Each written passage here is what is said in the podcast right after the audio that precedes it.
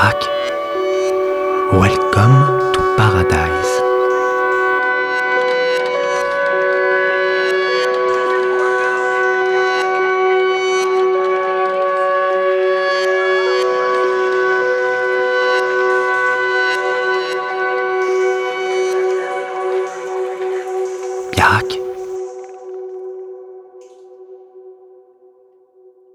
Vendredi 6 juillet. Vers 4 heures du matin, emmitouflés dans nos cirés, nous commençons à démonter le campement et ranger le matériel et les vivres dans le bateau. Vers 5 heures, nous prenons la mer direction Kimberly Cove. Les vagues viennent nous éclabousser. Ce matin, bonnet et capuche baissés, nous avançons en silence au milieu d'un paysage brumeux. Nous tentons de préparer un petit déjeuner, mais nous peinons à conserver l'eau dans la théière. Sur le bateau, et avec le mauvais temps, même les tâches simples deviennent compliquées.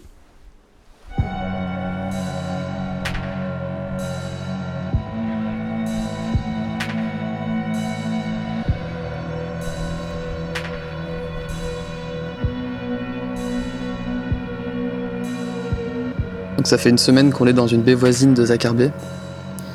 Le campement installé sur la plage, le bateau près dans l'eau, et qu'on attend l'information euh, par la radio du, de l'ouverture de la saison de pêche par le, par le gouvernement. Donc on attend, on s'entraîne, on fait nos nœuds, on cuisine au bord de la plage, on a une petite gazinière euh, installée face à la baie, c'est assez magnifique, on a de la chance qu'il fasse grand beau, parce qu'on peut toujours pas euh, officiellement pêcher. On voit d'autres bateaux qui passent, et pareil, on se fait des signes, et puis bah, tout le monde attend, tout le monde est un peu, un peu dans, le, dans le même état, quoi. Le, le temps peut, peut sembler long. Et on attend cette information du gouvernement, alors on n'a pas internet, donc c'est difficile à suivre.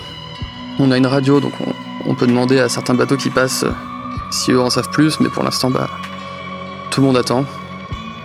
Donc il faut suivre en fait euh, l'ouverture de la pêche en fonction de marqueurs qui sont installés dans la baie, donc c'est des, gros signes installés par le gouvernement à, certains endroits de la baie, et à tout moment, euh, la pêche peut être autorisée à partir de ce marqueur-là. Donc on se, promène dans la baie, on, note les marqueurs, et puis bah, on, essaie de suivre au jour le jour euh, l'avancée des informations, mais pour l'instant, bah, c'est pas très concluant, donc euh, on attend. Petit à petit, euh, le problème c'est que nos vivres s'amenuisent, quoi. On a, bientôt plus de café, quasiment plus de riz. Et puis au bout d'une semaine, bah, ça servait plus à rien d'attendre, et puis vu qu'on allait commencer à manquer de, nourriture, Darren prend la décision de finalement nous faire rentrer à Kimberly Cove parce que parce qu'au moins là-bas on aura de quoi manger et puis surtout on pourra s'occuper. Donc voilà, après une semaine, tout le monde est un peu déçu et c'est notre morale qui en prend un coup, mais bon, on va passer une nouvelle période à, attendre chez les baileurs et puis à rester connecté euh, à Internet et, et à la radio en attendant d'avoir le, avoir le feu vert du gouvernement pour partir à la pêche.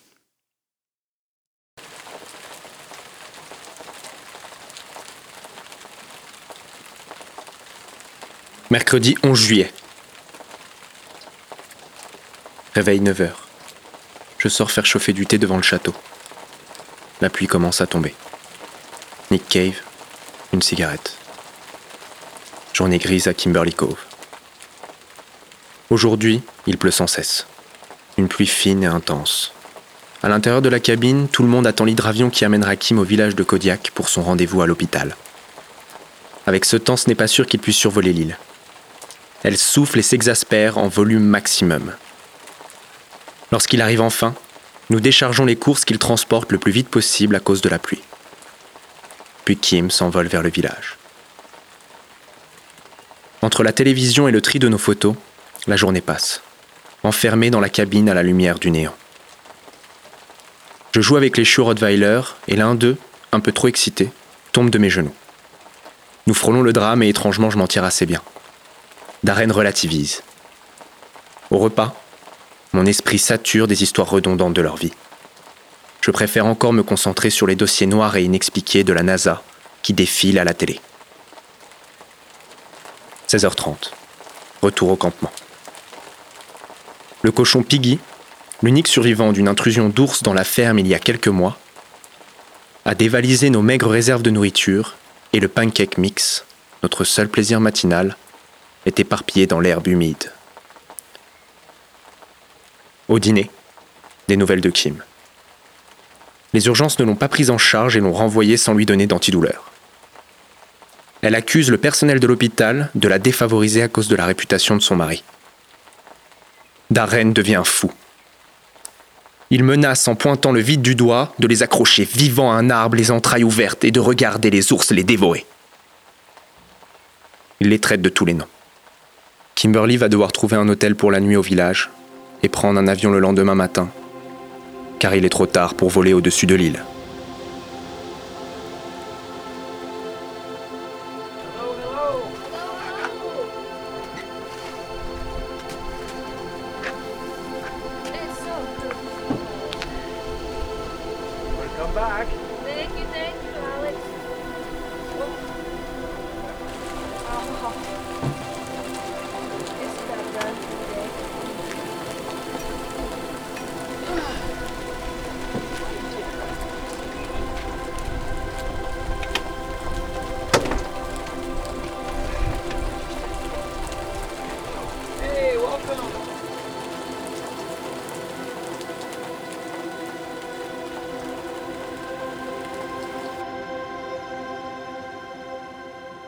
Dimanche 15 juillet. Encore une journée démesurée à Kimberly Cove. Ce matin, à 7h50, Darren nous réveille par un appel radio. C'est la deuxième mi-temps de la finale de la Coupe du Monde France-Croatie. Nous les rejoignons vite dans la cabine pour regarder la fin du match. La France gagne. Quelques photos et vidéos de la liesse dans les rues de France nous mettent face à notre éloignement. Nous peinons souvent à en prendre la mesure, mais aujourd'hui c'est très clair. Quelques secondes plus tard, Darren se lève pour éteindre la télévision et la journée commence. Nous partons couper du bois sur les plages de Zagarbe. Rapidement, le whaler est en marche et nous partons avec l'arsenal de tronçonneuses. La journée est magnifique. La mer calme comme un lac, et pourtant j'ai du mal à être présent. Je me détache étrangement de ces paysages époustouflants. Vite rattrapé par l'excitation de Darren et l'effort physique brutal, la journée passe. Nous revenons chercher Dark Blue à Kimberly Cove après 4 heures à longer les plages en bateau pour choisir les meilleurs troncs et les découper. Il est temps de refaire le tour de la baie pour les récupérer. Des dizaines de rondins presque impossibles à soulever que l'on fait rouler sur la plage jusqu'au bateau. Retour sur le dock pour décharger toute la cargaison. L'effort est absurde. Je ne sens plus mes épaules et je manque de perdre mon équilibre plusieurs fois. Je passe à deux doigts de me plier le dos à cause d'un rondin qui roule en arrière depuis le dock. Darren crie de peur quand il voit l'action. Les urgences sont si loin. Ça serait une catastrophe de se casser quelque chose. Une fois le travail terminé, nous découvrons que le compartiment dans lequel le générateur était rangé à l'arrière du bateau a pris l'eau. Darren entre en furie. Kimberly part au quart de tour quand elle apprend la nouvelle. Une ambiance de mort s'installe. La dispute éclate et Darren jette violemment le générateur par terre, sans même savoir s'il fonctionne encore. Il est tellement impulsif. Kimberly entreprend de l'ouvrir pour faire sécher les pièces au soleil sur le dock. S'il ne fonctionne plus, il faudra le renvoyer au magasin au village Kodiak par hydravion pour le faire réparer. Nous disparaissons après que Darren ne nous ait pas adressé la parole pendant 30 minutes tout en sirotant sa bière. Malgré le soleil, l'ambiance est glaciale. À 18h30, il nous appelle à la radio pour venir manger. Kimberly a préparé les derniers saumons de la pêche d'hier. Ils ont pris conscience de nous avoir accablés à tort pour le générateur et arborent maintenant une fausse bonne humeur. Leur changement de comportement est tellement grotesque qu'ils me font parfois peur. On dirait deux clowns qui changent de visage plusieurs fois par jour. Derrière tout ça, il est évident qu'ils ne se supportent plus. Aucun contact physique entre eux, aucun sourire, et des flatteries surfaites. Encore une journée démesurée, une comédie humaine sur cette péninsule si spéciale. Si belle et si dérangeante.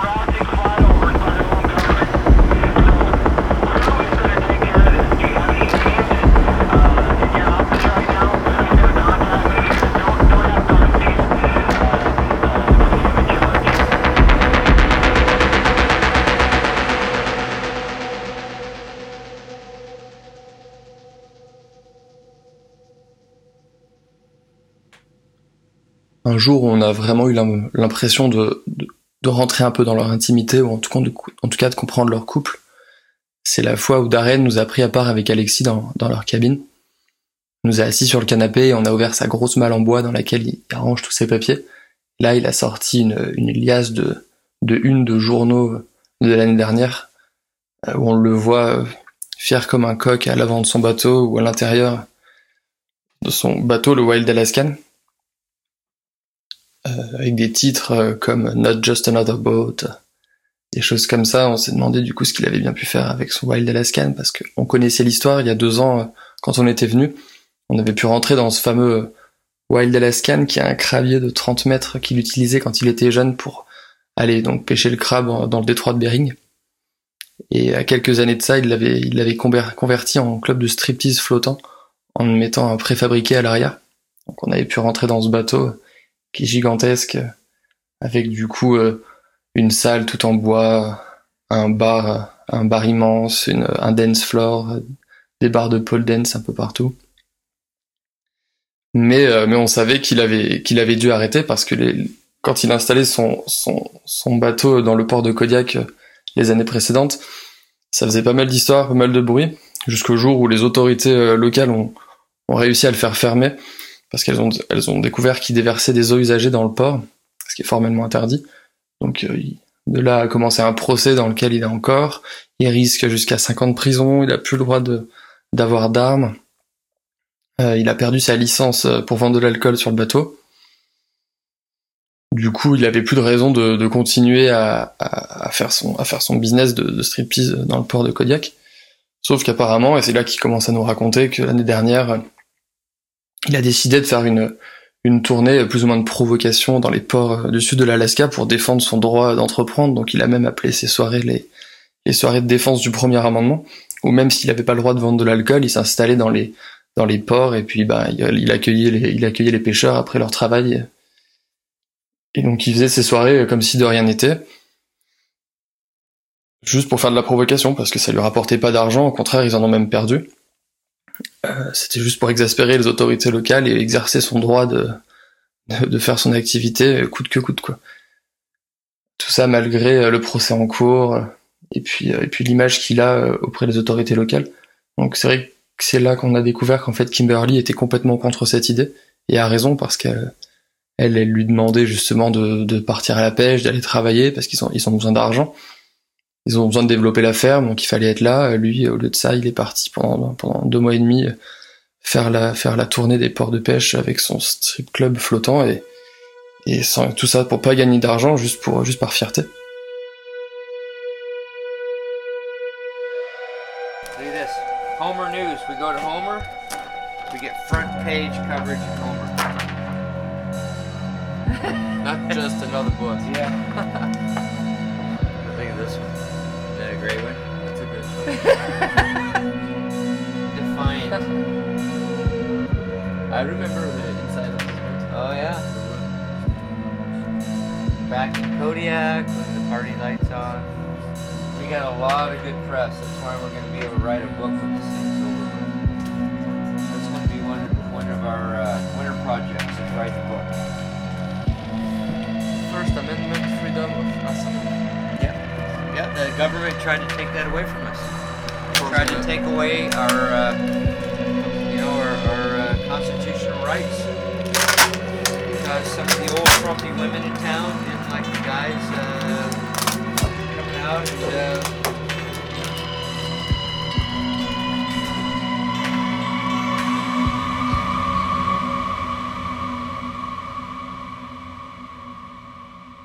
Donc on a découvert que Kimberly lui en voulait beaucoup à cause de ça quand elle a fini euh, par claquer la porte en fait. Elle nous entendait du fond de la cabine.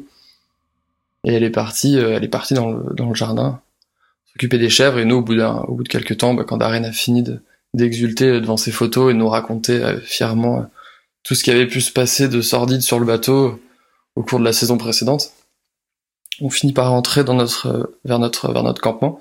Et là on croise Kimberly euh, qui, nous tombe dessus, euh, les yeux grands ouverts. On, savait qu'elle avait un peu bu, donc ça aide pas. Et elle commence à nous faire un sermon sur, euh, sur Darren, qui est pas un exemple à suivre. Elle nous souhaite de jamais revenir ici, de nous en éloigner. elle nous met presque à la porte, c'est assez flippant. Et donc bon bah on absorbe tout ça et puis on finit par rentrer à notre campement et puis la, la nuit tombe donc on se couche et le lendemain matin on, on revient on revient au campement et puis là la cabine et on et on et comme si de rien n'était Kim s'excuse brièvement en, disant qu'elle était un peu sous la veille et puis on n'en reparlera jamais. Sauf que nous ce jour-là on a vraiment compris qu'il y avait quelque chose de profond entre eux et et on a réussi à mettre des mots là-dessus. Et quelque part, on la comprend parce que c'est vrai que Darren nous fascine un petit peu par son caractère, mais là, là, on était plutôt du côté de Kim parce qu'on comprend qu'il avait dépassé toutes les bornes. Et on a vraiment compris quelque chose, quelque chose sur cette famille, je crois.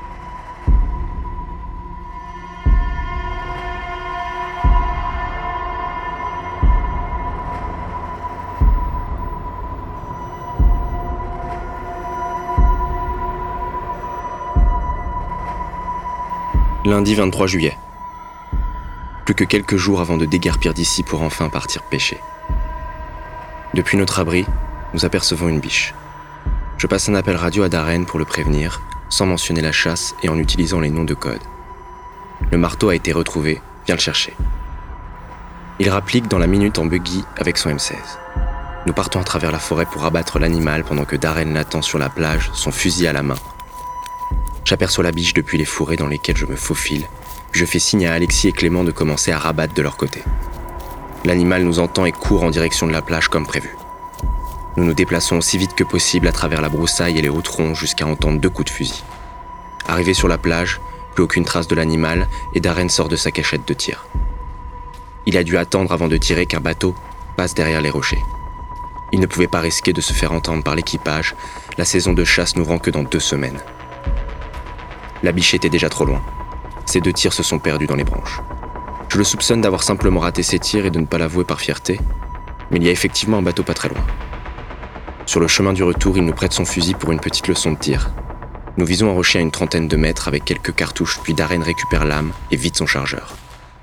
Il nous raconte des dizaines d'anecdotes de chasse. Il a retrouvé son enthousiasme avec l'adrénaline.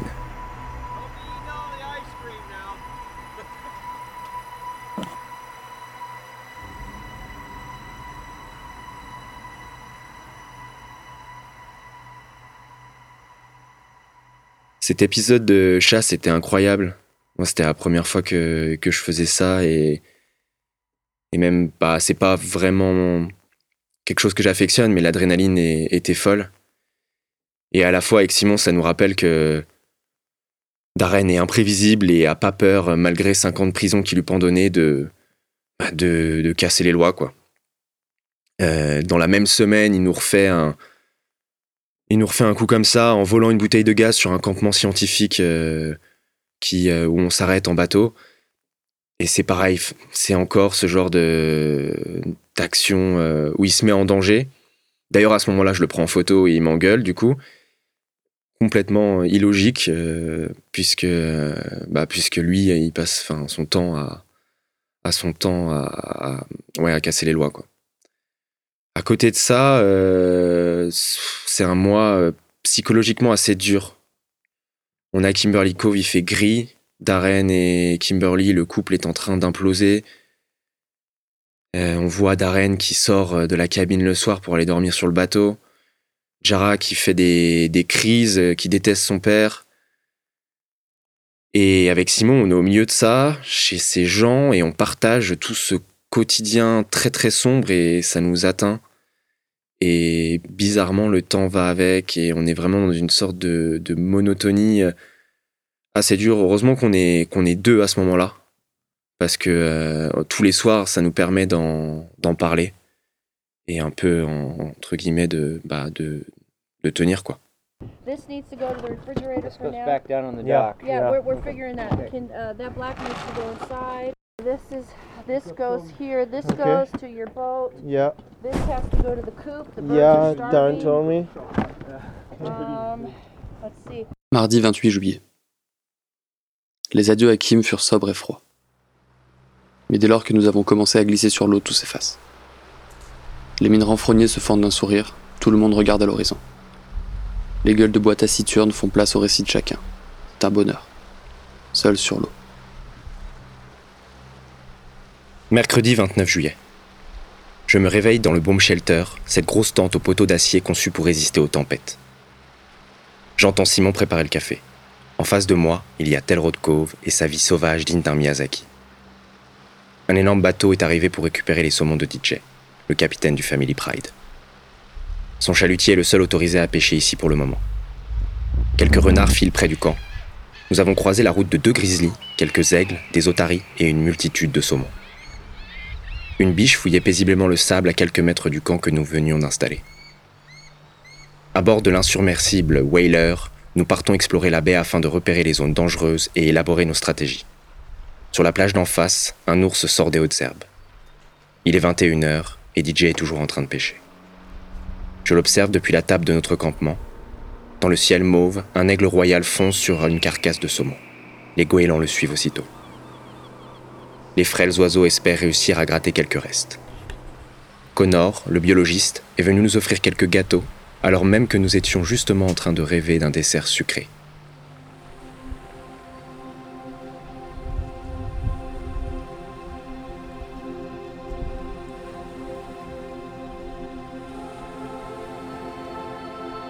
La nuit noire est tombée. Je suis seul, toujours attablé. Je distingue à peine les crêtes des montagnes.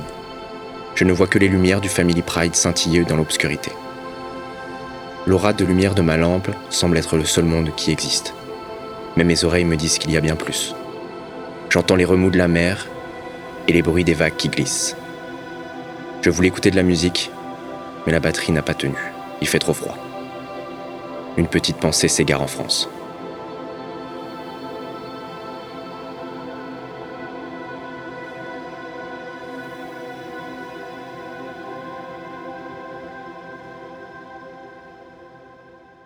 Ça y est, on est enfin parti de Kimberly Cove. Là, euh, c'est le second souffle. Bon, euh, le départ, c'est pas fait dans la joie, déjà parce qu'on avait descendu euh, une bouteille de whisky la veille, donc on n'était pas très frais. Et aussi bah, parce qu'on savait pas qu'on partait pour plein de raisons, la météo ou, ou d'autres choses, ou aussi le fait que Darren est impulsif. Et bref, on a dû se préparer et il y a énormément de choses à penser, à mettre sur le bateau avant de partir pêcher et il faut évidemment pas les oublier. Donc c'était un peu, un peu dur comme réveil. Mais voilà, dès qu'on glisse sur l'eau, tout ça s'efface. Et surtout, on, on arrive à Telrod Cove. On installe notre campement. Et euh, déjà, à chaque fois qu'on y allait à Telrod Cove, euh, on a vu des ours, des, des choses assez incroyables. Une mère qui allait de ses petits, avec Darren qui est subjugué et qui dit c'est le National Geographic, c'est le National Geographic. Et euh, dès qu'on tourne la tête quelque part, bah, c'est des renards, des biches, des otaries. Comme les saumons sont là, euh, toute la, toute la faune est en, en ébullition autour de ça. Et en particulier les ours et Darren qui a une euh, bah, grosse expérience avec les ours, soit en chasse ou en tant que guide, euh, nous explique bien bah, que Telrod est le royaume des ours et qu'on va en croiser en permanence et que ici, bah, les pêcheurs et surtout nous qui campons sur la plage, on va vivre autour des ours et plutôt du coup chez eux. Et c'est assez euh, impressionnant. euh, je mentirais euh, si, euh, si je disais qu'on n'avait pas eu un peu peur parce que bah c'est des ours. Et pendant ces jours de préparation avant l'opening, on prépare nos stratégies, on, on pêche à l'épuisette dans les, dans les torrents. Il y a un nombre de saumons qui nous fait, euh, qui nous fait rêver, nous qu'on n'avons quasiment pas vu et qui avons attendu euh, deux mois. C'est euh, incroyable. Et au fur et à mesure euh, des, des- quelques jours qui restent, on voit les bateaux arriver, donc les autres chalutiers, et on voit aussi Darren se tendre et de plus en plus observer bah, ses futurs ennemis, entre guillemets, concurrents en tout cas. Parce que ça, il nous l'a bien expliqué, euh, souvent à l'américaine, en, en en rajoutant beaucoup, mais euh, la pêche, en particulier aux USA, vu qu'il n'y a pas de salaire fixe, c'est que au pourcentage, est ultra euh, concurrentielle. Et il nous a raconté pas mal d'histoires où c'est un peu apparemment sans foi ni loi. Et on voit donc tous ces bateaux arriver. Et nous, on est un peu. enfin, en tout cas, moi, à ce moment-là, je me sens un peu aussi comme le. Comme le rookie, comme le, bah, les nouveaux. Et on voit bien bah, les autres équipages euh, En tout cas, c'est ce qu'on se dit dans nos têtes. Euh, Je pense que les autres équipages ont beaucoup plus d'expérience. Jusqu'au moment où Chad arrive, euh, le roi de Telrod, un peu auto- autoproclamé, quoi. Meilleur pêcheur, parce qu'il a un bateau qui lui permet d'aller dans les eaux peu profondes. Et le dernier soir, le Family Pride part. Et ça veut dire que ça, demain, il laisse la place aux autres chalutiers pour pêcher. C'est l'ouverture de la pêche.